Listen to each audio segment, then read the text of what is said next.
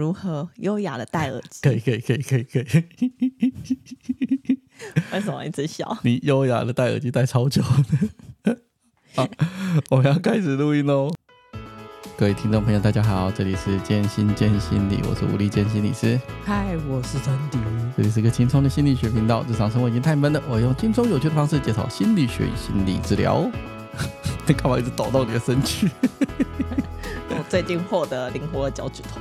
哦，你要跟大家介绍？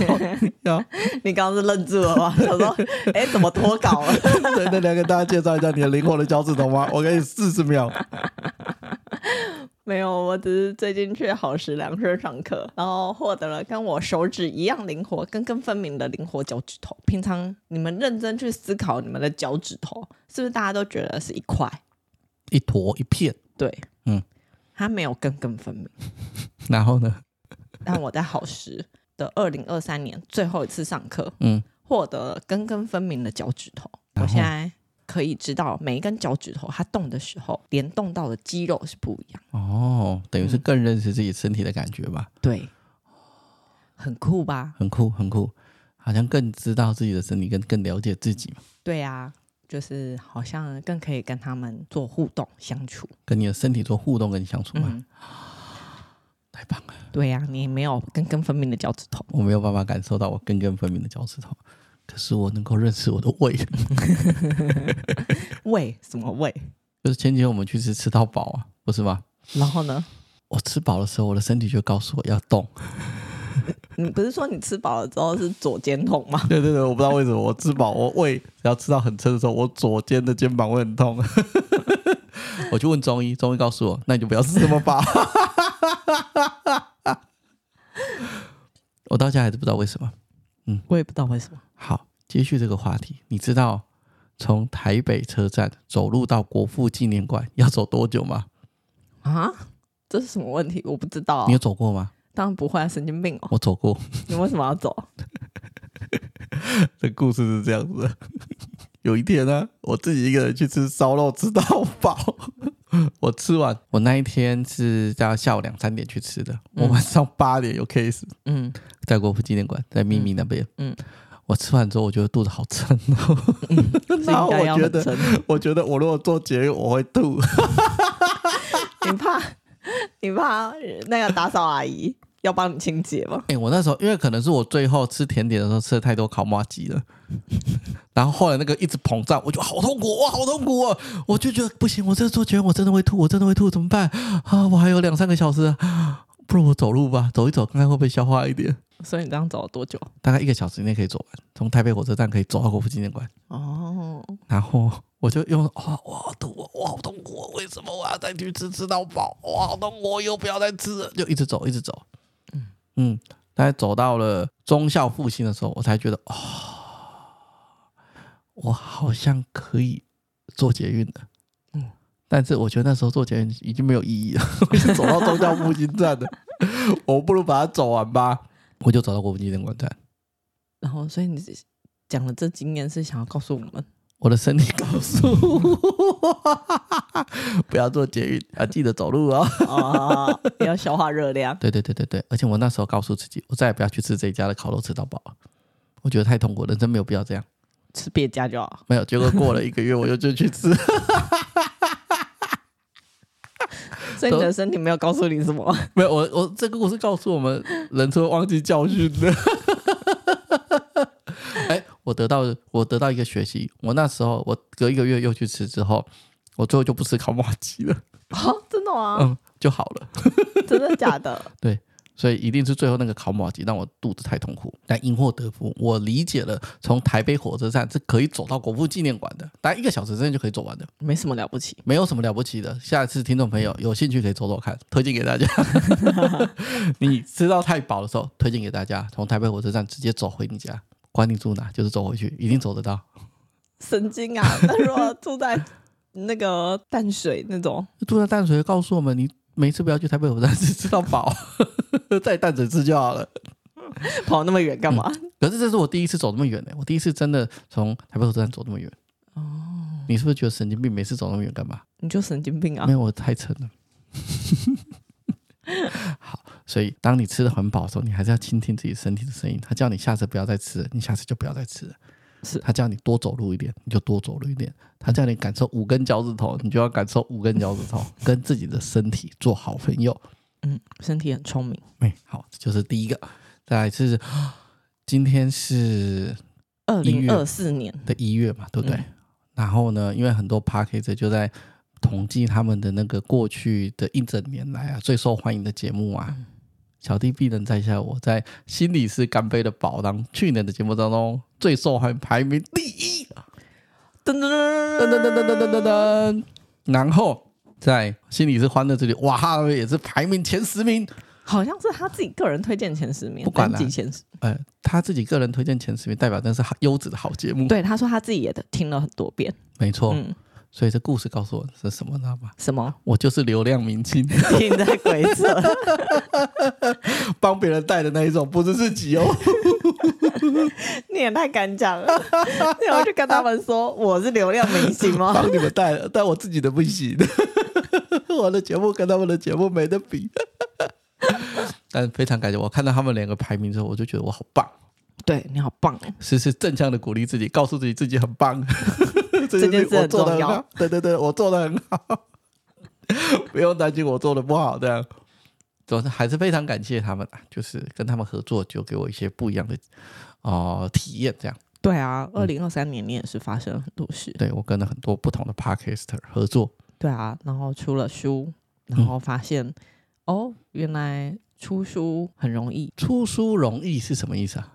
就是只要认真写完就好。这宣传很累，出书不容易啦。但是一旦决定好要写的方向之后啊，你每天认真写，它就会出现，书就会生出来。对，但是呃，你那个书的去走向它是什么样？你底蕴需要酝酿很久。对我来讲啊，对啊，而且你也因为这本书。认识了一些不一样的心理师，对，认识不一样的心理师，认识不一样的 Podcaster，对啊，有有的不是心理师啊，但是他们就是 Podcaster，嗯，嗯，就觉得有一些不一样的体验，觉得很有趣。对啊，还有大咖心理师，可以讲他的名字吗？谁啊？陈志恒啊，对啊，还有写信来、私讯来，对，鼓励我说写得很好，这样、嗯、非常感谢大家的支持跟爱护，嗯，就是这样。这是个有趣的一年，这样希望新的一年也是可以过得很开心哦。对，你讲到这个，我也想到，我也要感谢我们的听众们啊，就是大家有听到我活泼动人的角色，不是就听到活泼动人，不对，要怎么讲？大家都来写信说喜欢听到珊迪的声音，没有啦，大家不是喜欢听到我声音，当然是觉得喜欢你的人，不只是声音的这样。又没有看过我怎么喜欢我的人，没有啦。大家就是其实我还蛮感谢有一些就是听众们有写信给利剑，然后利剑会再分享给我，嗯、就是跟我说，哎，有人说就是因为我的。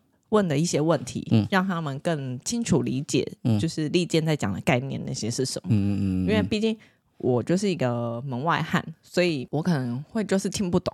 如果就连我都听不懂，我想应该很多人都听不懂。因为我平常就已经多多少少有在听他讲一些心理咨商啊、心理学的一些东西。嗯，对。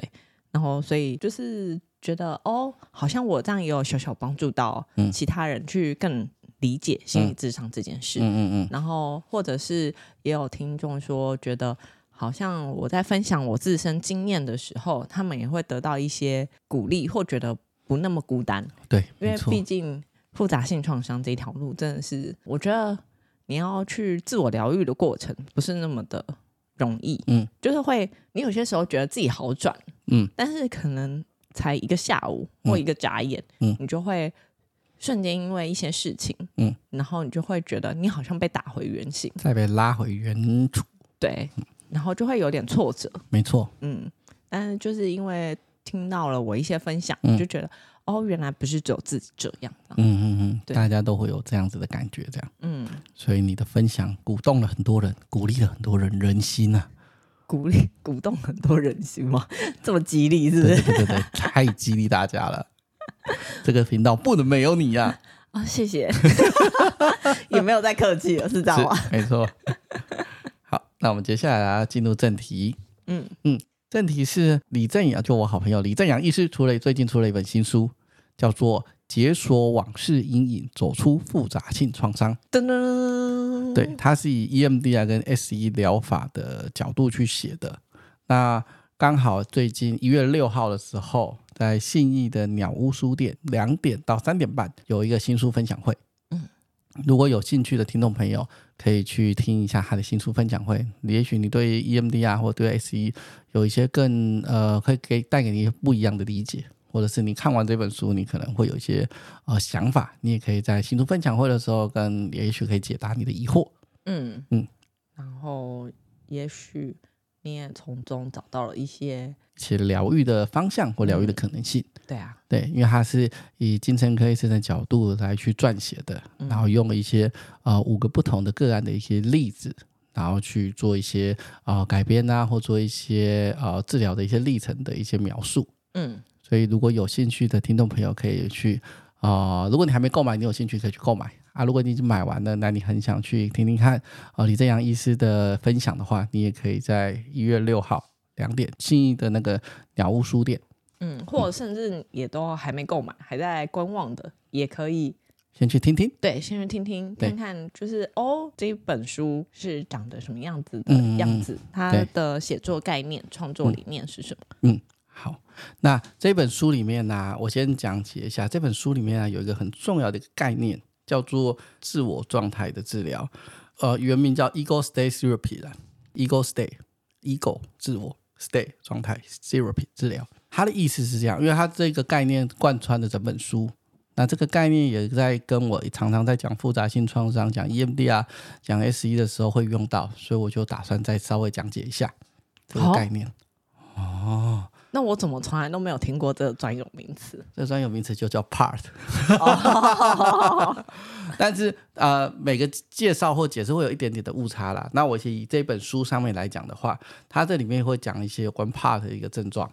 那它的说法是这样子的：一般来讲，我们人会有不同的自我状态，也就是不同的 PART。嗯。那这不同的状态呢，它主要分成三类。第一类是以不同的年龄做区分，可能有年轻的自己、现在的自己，或比现在年纪还要再年长的自己，所以就是会有小孩哦，现在哦，或者是老年，或者是国中生啊、高中生啊之类的，有不同状态的自己。嗯嗯。那第二个是他可能是一种不同情绪状态的自己，比如说生气或忧郁的自己。那第三个是负责不同功能的自己。比如说社交的自己，或遇到紧急状况出来解决问题的自己，嗯，这么多的自己，不是每一个人会全部都有啦，嗯。那举个最简单的例子，是我们以前或者是现在坊间很常谈谈的内在小孩，他其实就是这样子的一个概念，他可能就是一个年纪比较小的自己，需要被照顾的。对，年纪比较小，需要被照顾的自己，嗯，那大家就会知道的事情是，我们常常在讲疗愈内在小孩啊，那就是因为我们小时候发生的一些创伤，嗯，那可能人就会发展出不同的自己，那内在小孩就是一个比较年轻的自己，这样，嗯，嗯，但其实这发展过程里，不是只会有内在小孩，不是，还会有很多情绪啊，或者是不同功能的自己出现。好、哦，那我举个例子，这是我刚刚谈的是李正阳医生书上面讲的。那有兴趣大家可以看书的内容。嗯，补充一下，我以前也很常讲一个观念，就叫 part。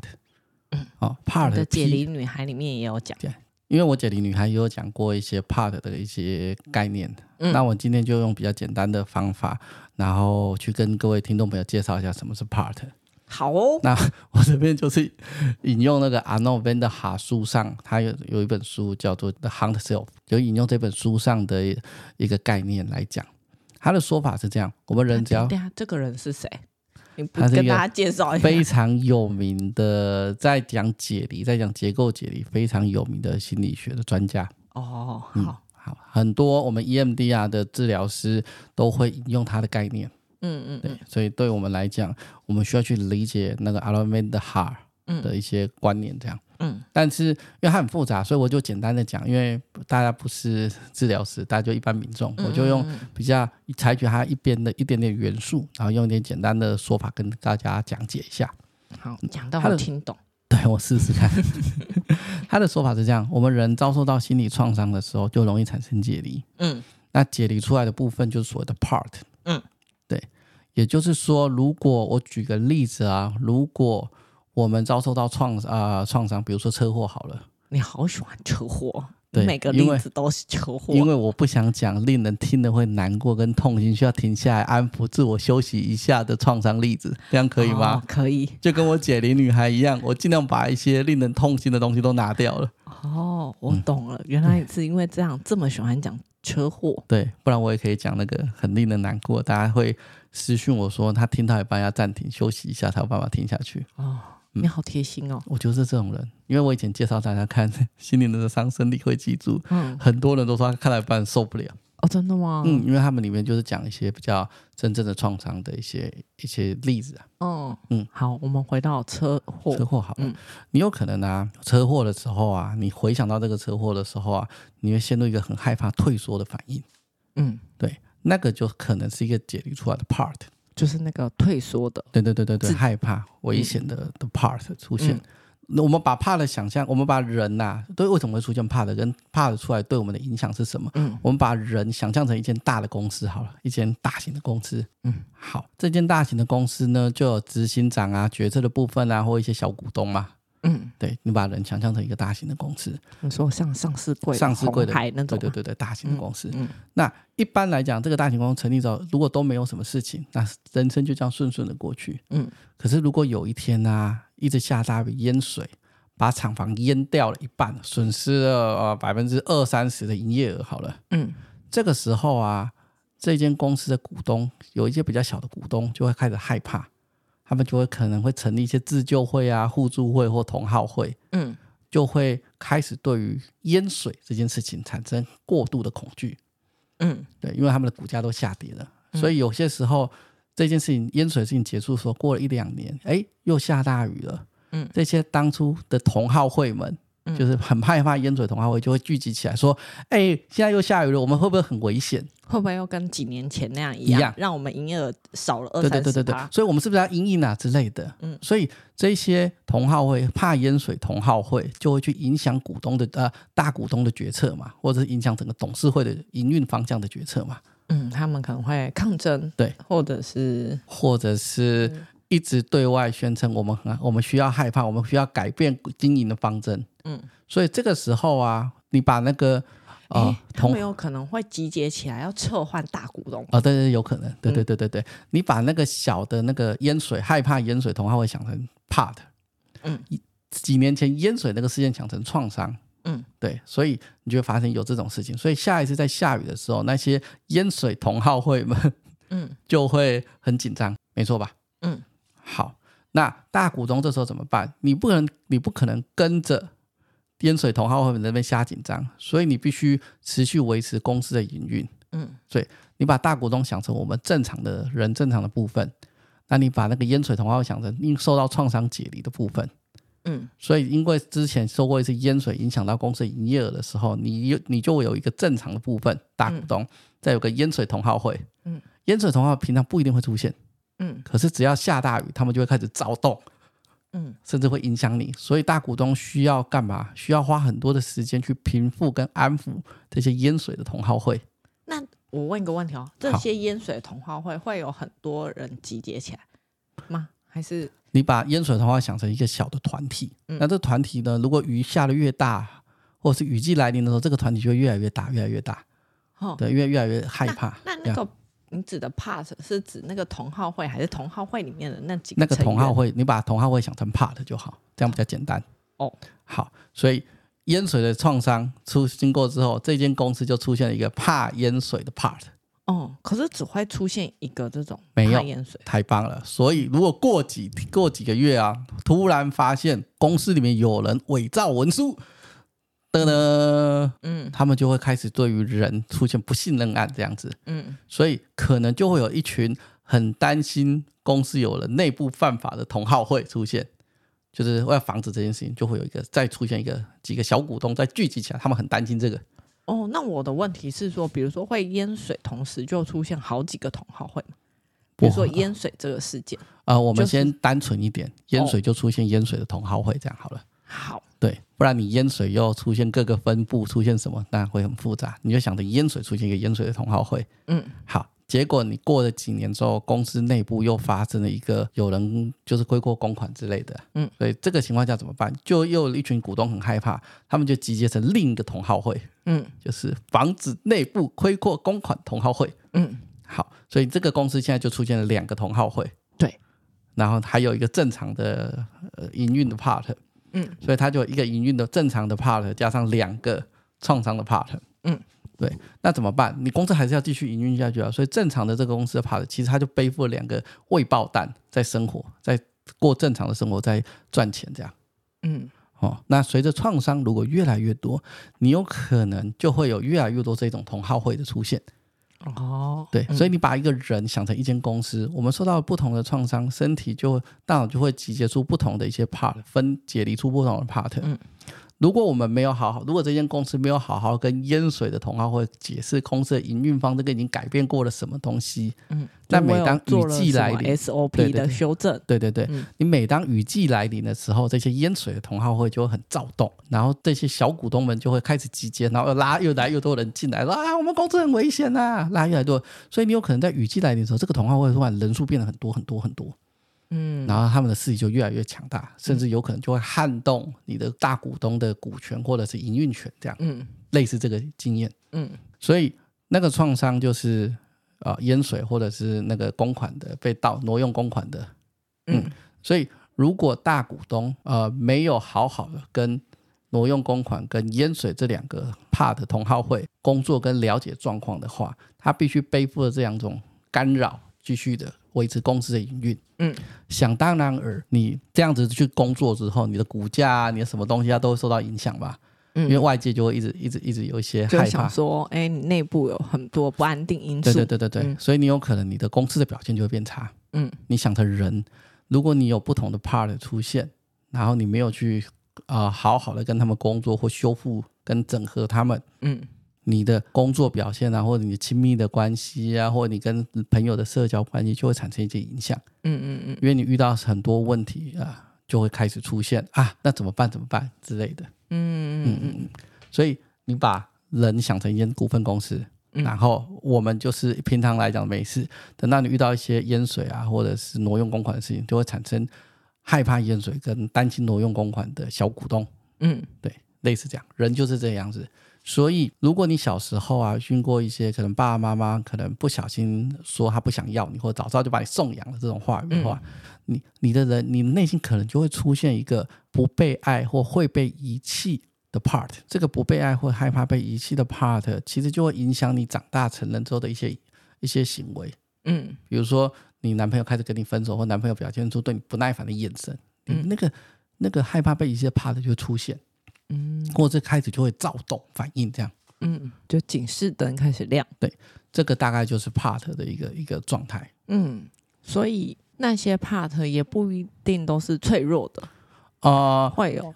会有，比如说公司激进派吧，就是，比如说你发生一个一个一个挪用公款的事情，那公司就有一个激进派的，就是说我们要高度的监控自己，嗯、然后高度的内省自己这种，嗯，所以那些 part 不一定都是脆弱，它有的时候是，哦、呃。很强，或者是很愤怒，或者是很强大，想要保护自己的，嗯。嗯，但是他们不见得能够做出最符合这个人或最符合这间公司最好的行为。哦，就是比如说像我的话，可能就会觉得我做事情都要做到一百分，对。的 part 就可能出来了，对，对，然后我就会逼自己，什么事情都要尽量朝向一百分的成果去努力。但是其实过度的苛求的情况下，嗯，反而有可能有反效果。没错，嗯，对。那你说这个 part 是不是正向的 part？所有的就如同我们很常讲，或者解题女孩提过，所有 part 的出现都是为了这个人好。嗯，如同我们刚刚那个大股东，其实害怕淹水的同好会互助会不对吗？他是对的，因为就是因为过去有这样子的经验，惨痛的经验，所以我们要想办法弥补或想办法预防。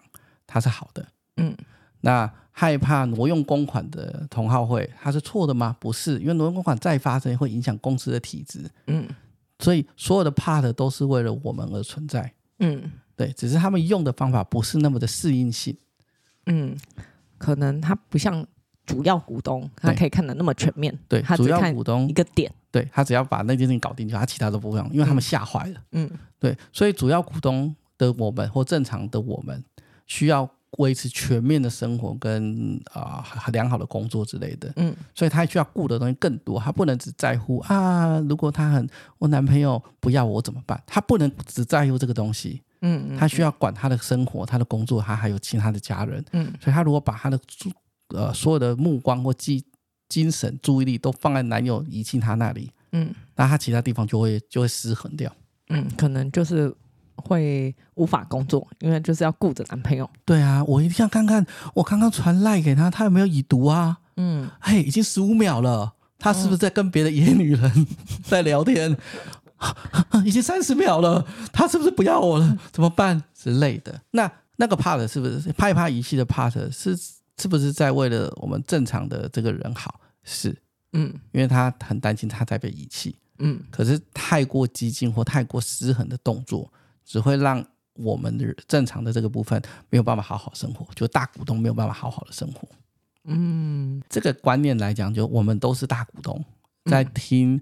这个 p o c k e t 的各位，然后在工作努力工作，跟家人好好相处的这个维持日常生活的部分的，我们都是大股东。嗯，可是我们内心会有一些小时候的创伤造成的一些 part，也不一定要小时候吧，长大也、啊、长大也可以啊，长大也可以。嗯、但小时候的，因为内在小孩多半是小时候创伤造成的啦。但是 part 又不只单单指内在小孩，对啊，part 不单单指的是内在小孩，所以很多。嗯呃，长大之后发生的一些事情也容易产解离出 part 这样，它主要的概念就是这样。不论是我的解离女孩，她那个思雅最后分出来的人格，其他的人格，通俗一点讲人格，它其实就是 part 的一种。嗯，对，大到这个，小到内在小孩，它其实都是 part 的一种。嗯，所以就像思雅的那个里面，它不同 part 就有些是也是比较成熟的，有的是比较成熟的。打扮的，对，然后接触异性的，对，嗯，那也有年纪很小的。嗯，对，我们没有办法去确定这个创伤会造成哪一种 part 的出现，嗯、就是你没有办法非常精准的哦，这一定是会造成啊不被爱的那个啊，这个不被爱的 part 出现之后，他会干什么？会有什么样子的反应？嗯、我们只能大概猜测一个方向，你没有办法很聚焦，啊，百分之百就长成那个样子。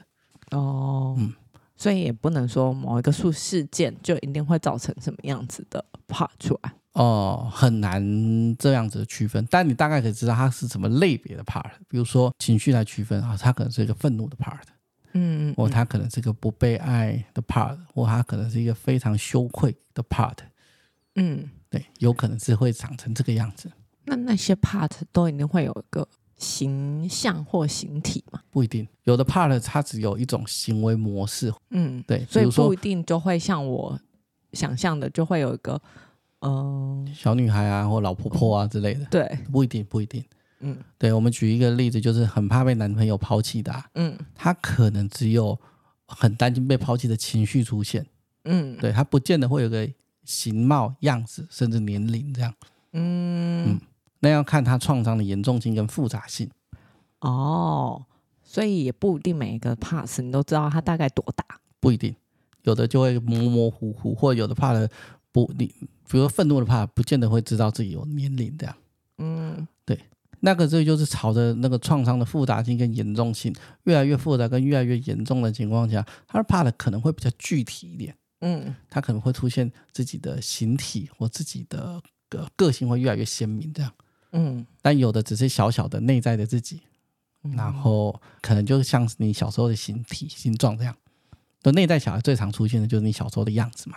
嗯嗯，那像我，比如说前阵子有别人问我一个问题，嗯，然后我就被那个问题有点激怒到，嗯嗯嗯，然后就很生气，嗯，比如说就只是有路人可能问我说公车怎么搭，然后我就突然瞬间有种被激怒、很愤怒的那种感觉，嗯，那那这个愤怒的这个情绪，也就是一个 part。还是应该说，这个愤怒的情绪啊，然后让你的反应很激烈，对对对对，然后你就是很生气，突然反应有种我觉得过激了。哦，嗯嗯，所以你过了一个人过了十分钟五分钟，你回过头来说，我刚刚大家到底在干嘛？对。对，他就有可能是一个愤怒的 part，嗯嗯，但也有可能只是我们平常的只是单纯的情绪，对哦，这个好烦哦，你为什么要来找我回答这一件事情？我现在不想要跟人讲话。嗯。我好累哦，嗯，这个就是正常情绪反应。哦，那这样好难区分哦。对，它其实有些时候有点难区分，尤其是代表不同情绪的 part。嗯，所以我我自己啦，我通常自己会觉得说，那个时候表现出来的情绪是跟你平常的样子比较不一样的，然后甚至是有点过大的。回过神来之后会很后悔，哎，我刚刚情绪会不会太大，或者是你不太确定为什么被激怒的那一种。嗯，就是你突然之间的表现跟你的原本的行为有点不一样，嗯，然后有点落差有点大的，我比较会觉得那个比较像是一个 part 的可能性。哦，嗯，这样好像比较好理解。对，那如果只是单纯的生气，就是说，哦，我觉得好烦哦，我现在就不想回答你这个问题，你为什么要来问我？嗯，对，可是你的整个状态是连续的，嗯，那个就比较像是单纯的情绪。嗯、可是如果问完之后，你到底在干嘛、啊？然后这个不是你平常会做的事情，甚至你推了他一下，嗯，就是说你不要来烦我哦之类的，嗯。可是你过一过了三十秒，呃，一分钟就我刚刚干嘛推他？嗯、那个就比较像 part 哦。对，但是实际状况还是要去去做一个具体的，就是个别治疗或者是真的详细的讲啊，这只是一个概率概率上的说法。嗯嗯嗯，嗯因为我觉得有些时候其实很。呃，像我常常听你在讲 parts parts，就我你们平常有些时候在跟我聊天的时候，嗯、对，然后我就会有些时候对，也就有点困惑，说那我怎么去区分这个跟情绪？很难，对，不简单呐、啊。通常来讲的话，我们 part 会有自己的行为模式跟倾向，嗯，这样，比如说你你会你会想要动手，然后你会去打人，嗯，跟你平常温文温文儒雅、彬彬有礼，逢年过节还扶老太太过马路，嗯，可是。愤怒的 part 出现之后，你会去打人，或者你会想动手，嗯，或者是你会不自觉的对别人很凶，嗯，对。可你事后你就觉得很后悔，为什么刚刚做这些事情？然后你你好像没办法在当下控制住，嗯，那个就比较有可能是 part 的一种，嗯。嗯。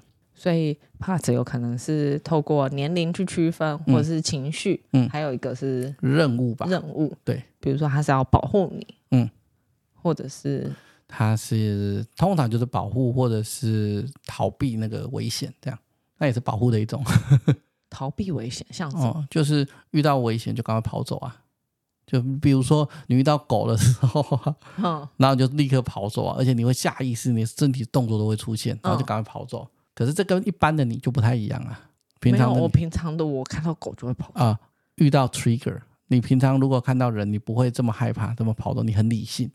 哦，你说。有人接近我，跟狗接近我，嗯，是吗？对，那个差的很多，嗯、甚至会跑走，甚至你会全身发抖，甚至你会躲在别人后面，甚至你会拔腿就跑之类的，嗯、那个就有可能是一个 part，嗯，哦、大概是这样。那所以，如果我们是一个整合条件比比较好的状态的形象，哇、嗯，就是我们那个股东，嗯，那些小股东就比较难去捍卫我大股东的。整合是要看看，就是如果你当你整合进去的情况之下，或整合的比较融入的比较整合的情况之下，那些小股东的出现不会影响大股东太多的决策。嗯，我以你的例子来讲，如果你的怕狗啊整合的比较好的情况之下，狗出来之后，你会想啊，我有点害怕，它会不会待会就冲过来？嗯，可是你不会全身开始紧绷，然后你不会身体开始想跑。嗯，甚至是你会开始觉得，哦，那我现在离他两公尺应该是没什么问题的。那我走过去的时候，理解我离他两公尺，那我知道我有点害怕，可你还是可以顺顺的走过去。嗯，甚至你离开那个狗的时候，你不会一直回头，会不会一直想回头？你知道你害怕，那你也知道你发生什么事情，可是你不会不由自主想回头，不由自主紧缩身体。这个可能就是整合状况比较好的状态下。哦，嗯嗯，只是一些例子啦。对啊，所以如果比较不好的状态的时候，就会像我现在一样一直回头。对，即便他已经离我很远。对，即便你已经看到他过马路离你很远的，你还会一直想回头。嗯，那个就比较像是哦 part 的状态。嗯，嗯对，一个一个害怕的的 part 这样。嗯，我觉得比较像是这样。所以如果以后大家在听到我们在讲 part 的时候，你搞得觉得有点混淆，或者觉得有点有点。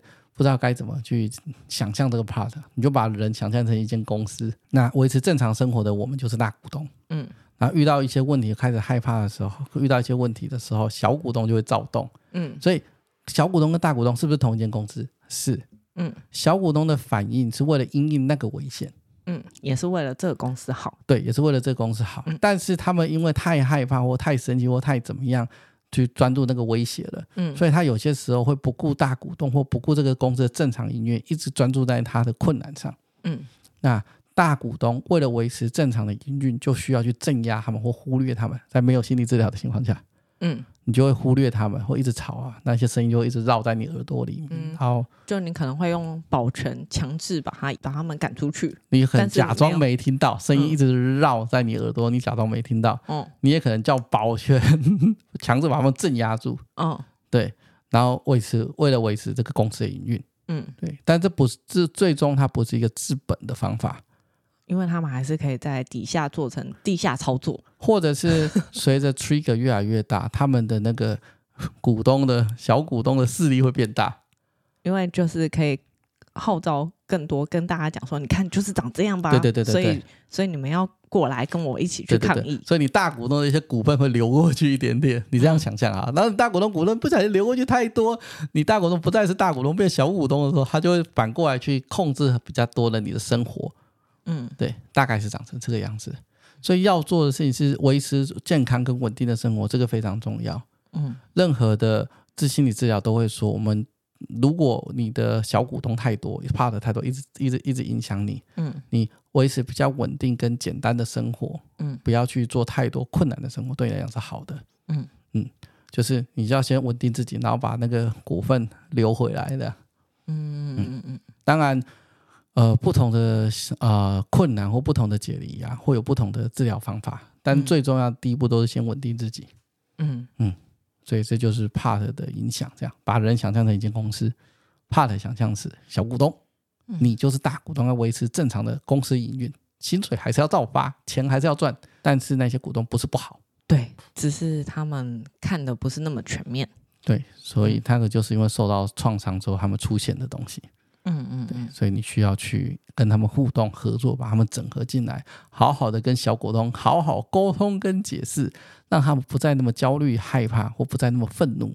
嗯，那你的公司的营运就会更顺遂。所以大家不要再觉得只有内在小孩。对，我们人生的 part 有很多种，part 有很多种，内在小孩只是一个以年纪区分的一种一种 part。如果你再重新这样我讲解完，你再去重新看《杰利女孩》啊，更了解了。太棒了，回去再看一次，或者是大家也可以更审视一下自己啊，哦、就是哎，什么时候就像我可能被问个路，然后我就反应很大，嗯，然后我突然就觉得超生气，超生气，嗯，但其实也不知道自己在气什么。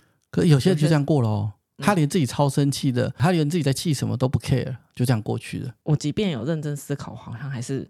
没有到非常理解我到底在气什么哦，所以类似有这种状况下，而且这种状况下还蛮常影响你的生活的，你可能就要重新审视自己哦，这个特别的情绪是什么，怎么出现的？嗯，或者是你常常内在会有个内在的小孩，然后一直很缺乏关心跟照顾，嗯，你可能要重新去审视啊、哦，他从什么时候出现啊？他为什么会缺乏这些东西？嗯，或者是过于想要达到完美状态，嗯，想要。捍卫自己的权利，嗯、对，我一直觉得自己表现不好，嗯，这也是一个 part，他会一直批评自己，嗯，批评自己说，你看你今天回到家，晚上八点回到家，加了班，八点到十二点睡觉还有四个小时，你洗澡一个小时，你是不是还有三个小时可以看书跟做办公室的东西啊？是，对啊，你这三个小时没有做，你是不是很不认真？嗯，我跟你讲，你这个人就是这么的烂，所以你永远不会成功。啊，有的怕的就会用一种一直批评自己的角度在对自己说话。嗯嗯，那你要去思考的事情是：哎，这个怕的从何而来？为什么会一直要我认真？他可能有想帮助我的东西，那是什么？哦，那会有两个怕是集结吗？怕的本来就很多个，那你所谓的集结是什么意思？就是比如说像你刚刚说，你看你就没有好好认真念书，这是一个批评的。嗯。那会同时也有另外一个，就是说，可是我好累哦，我需要好好照顾自己。哦、呃，有两个可能会啊，可那个好累的可能是大股东。对，但是两三个 part 一起一起躁动，然后一起一起一起 active，就是一一起出现，然后一起活跃，也是很正常的事情。嗯嗯，但是最终会有一个比较大的啦，啊，其他就就是比较小的。嗯，对对对，两三个一起出现，那也是一件正常的事情。嗯，所以呃，我们才说有复杂性创伤的人，他可能脑中会有很多的声音，然后又觉得自己被抛弃，然后又很想要被爱，然后又觉得自己很糟糕，可是又觉得自己不够努力，然后又觉得自己要完美。嗯，对，所以复杂性创伤的治疗才会这么的困难。所以你刚刚讲完的那几个都可能各自是一个 part，有可能啊。所以刚刚可能这样就讲了五六个，有可能啊。对对对对对，哦、不要带我讲，再讲一次，我随口讲的。哦，没有，我只是在说，所以有可能一件事情就触发这五六个一起出现。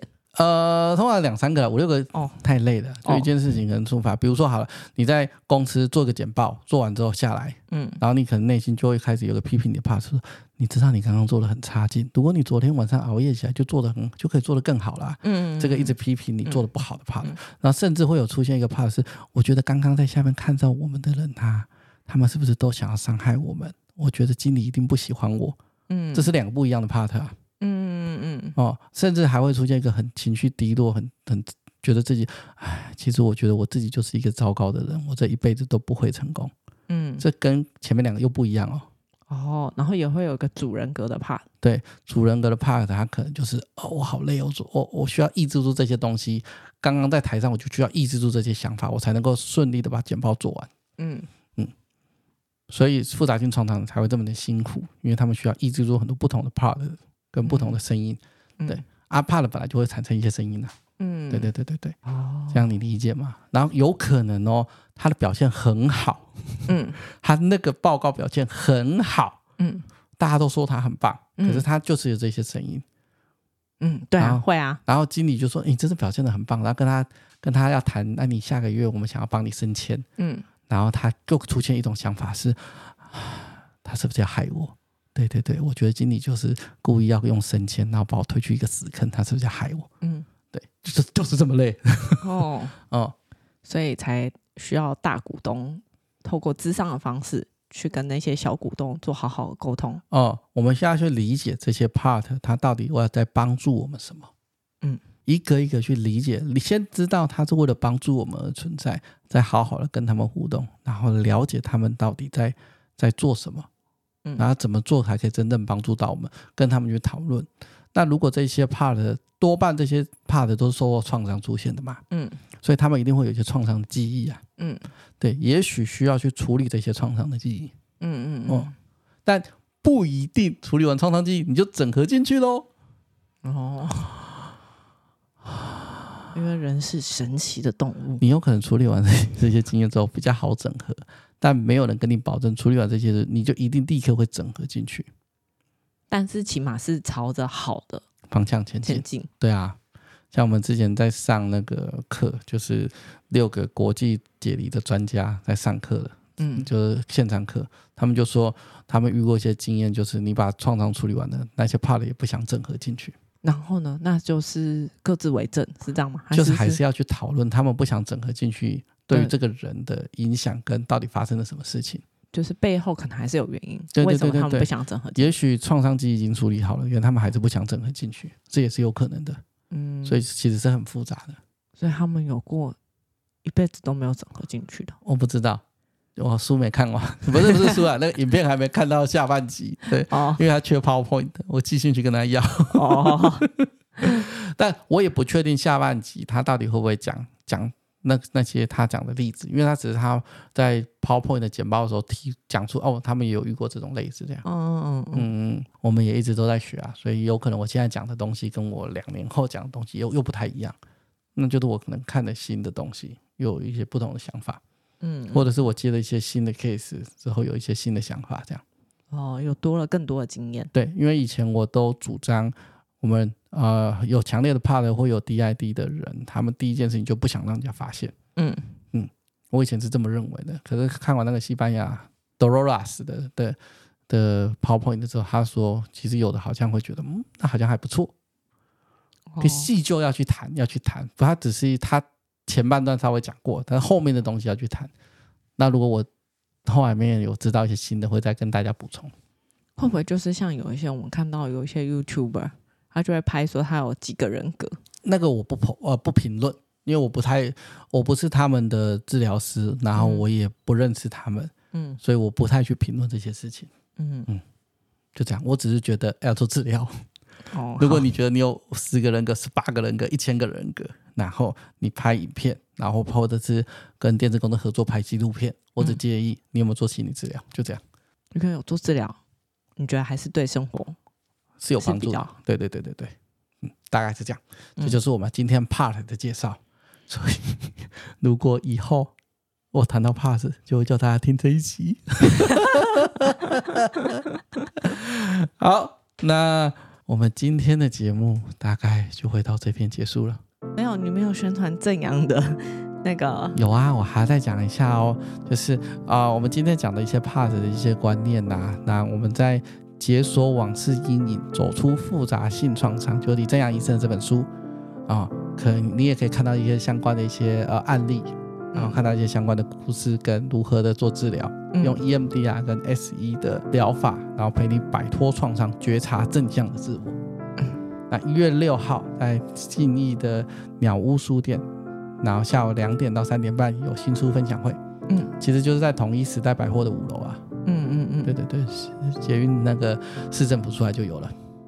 然后啊，是不是还有一场是线上？线上他说是一月二十，对，但可以锁定那个李正阳身心诊所的本专，他可能会有一些介介绍这样，嗯，他可能还会有更多资讯，比如说报名链接或什么之类的。